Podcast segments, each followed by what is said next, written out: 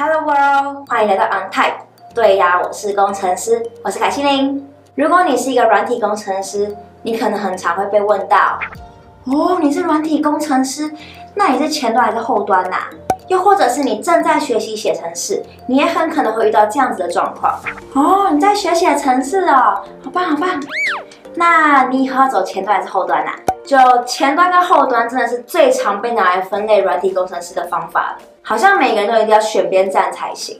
但是其实软体工程师也不是只有前端跟后端而已，还有像 DevOps、Security、Stat，很多很多其他种工程师。那这些其他种类我们先不说，我们现在专注于前端跟后端上。大家比较会用前端跟后端来区分软体工程师，是因为这是一个网络新生的时代，所以呢，网站的需求量。远比会做网站的人还来得多，所以很多软体工程师都是做网站相关的东西。那其实也不是只有网站才有前端跟后端，其实大部分人能够直接使用的应用程式都有前后端，像手机的 App 也是。只是呢，拿网站来说，应该是最好理解的。那我们就赶快来看看什么是前端，什么是后端吧。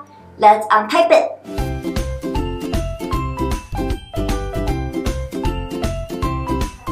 那我们先来聊 front end 前端，front end engineer 他们专攻在 user interface，也就是所谓的 UI，他们是负责把这个使用者界面建造出来的人。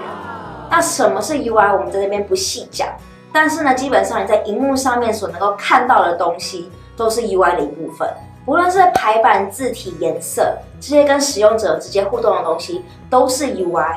但是呢，前端也不只是这些你看得到的东西而已。前端工程师他们也要负责不同平台之间的整合，譬如像不同电脑、不同的浏览器、不同的作业系统、不同的环境之下，要如何让同一个网站、同一个应用程式有一样的呈现，这也是前端工程师要做的事情。如果你觉得听起来很抽象，没关系，我们来讲一个很生活化的例子。假设你今天去一个高级餐厅用餐，那通常你会直接面对、直接互动的人，不会是厨师，而是服务生。而去到餐厅呢，你也不会知道菜是怎么被做出来的，但是呢，你却会期待可以有很享受的用餐体验。而服务生在这边就担任了重要的角色，因为呢，他对你的态度跟他提供的服务会影响了你的用餐体验。譬如碗盘在桌上怎么摆设，或者水有没有常常被补，而你要餐巾纸的时候，服务生有没有马上给你，这些事情的流畅度都会影响到你的用餐。而一间餐厅呢，也会有不同大小的桌子。而服务生要如何在不同大小、不同形状的餐桌上放置一样的摆盘，提供一样的服务，让用餐体验能够一样完美的被呈现，这就是很需要功力的。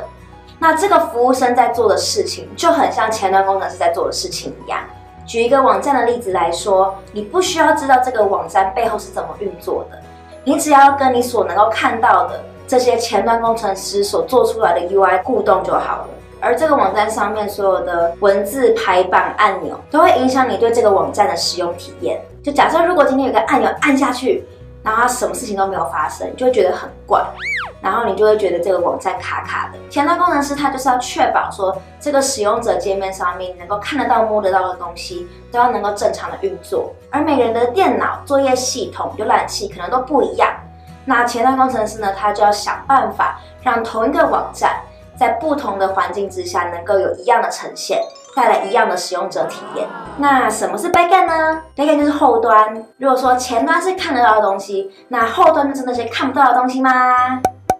对，在这个强调视觉感受，凡事都要眼见为凭的现代社会，后端的重要性常常是被忽视的。很多人一开始也不能理解说后端有什么好玩的，然后它到底是什么。但是呢，后端工程师所要会的技能绝对不会比前端工程师少，而在做后端所会遇到的困难跟所得到的成就感，也绝对不会输做前端。Oh. Backend 后端是一个非常庞大的一个词，它所涵盖的东西非常非常多。后端工程师会需要负责 database 资料库、server 伺服器，还有 API。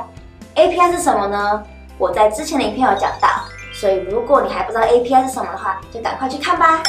那我们就继续刚刚这个高级餐厅的例子。一个餐厅要能够正常的出菜，它在开门之前就一定要有很多的准备工作。那厨师呢，可能在餐厅开门之前就已经在厨房里面洗菜、切菜，甚至很多食材是要事先准备好静置的，这样才可以到时候要做菜的时候可以快很准。那开门之后呢，厨师呢他就会接到订单，他就要开始做菜。但是呢，他还不只是把菜做出来而已，他能够有效率的把菜做出来，然后送出去。不能说就是主菜先做，然后做好之后才做沙拉，这样主菜就冷掉。然后也要确保说同一桌客人的主餐能够同时的上齐，不能说一个人的主菜已经上，然后另一个人的主餐还没来，然后等了很久，这样不可以，这样就不高级了。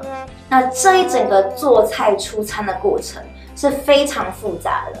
然后需要很多仔细的规划才能够做好，这些就很像是后端工程师在做的事情。要让一个网站能够很顺利的被使用，后端工程师会建立一个好的 database，甚至是建立一个 cache 的机制，让到时候资料要被使用的时候能够快很准。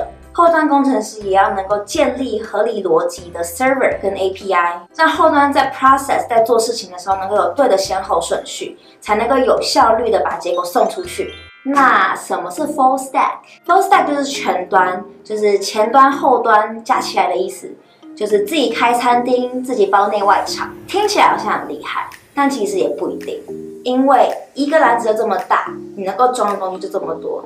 同一个人他要去做全端，他前端后端都要学，那一定不比他单独去学前端跟单独去学后端来的精通。而且啊，其实很多人会说自己是全端工程师。只是因为他们不知道自己到底喜欢前端还是后端而已，所以就各做一点。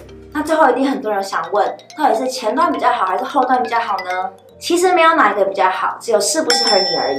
虽然在现实生活中，好像厨师比服务生还被看重，但是呢，前端后端对于一个网站能不能好好的被使用都是很重要的。然后也没有前端或后端哪一个比较难，而各自有各自的难处。就不论你在 front end 还是 back end，你都有修不完的 bug，你都会有新的知识要去学。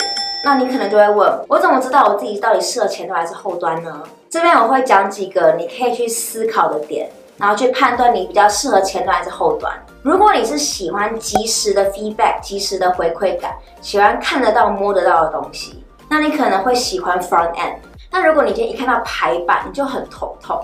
然后你也根本就不在乎说为什么这两条线不会对齐，你也不在乎说为什么这个按钮会一直跑来跑去不听话，你觉得说这一切就是很麻烦很 tedious，那我觉得你可能就适合 backend 做后端，你可以更专注于 algorithm 伺服器之类的部分。但一定会有一群人说哈，我两个都不排斥，也都没有特别喜欢，那怎么办？那我觉得你可以去想想，对于前端或是后端，他们各自最无聊、最普遍的事情，你有没有偏好？在那边你要想的不是那些好玩、好像很酷的东西，不是那些很漂亮的图表或是什么很厉害的演算法，而是那些最最最最无聊的东西。因为这些无聊的东西，可能就是你到时候工作要最常碰到。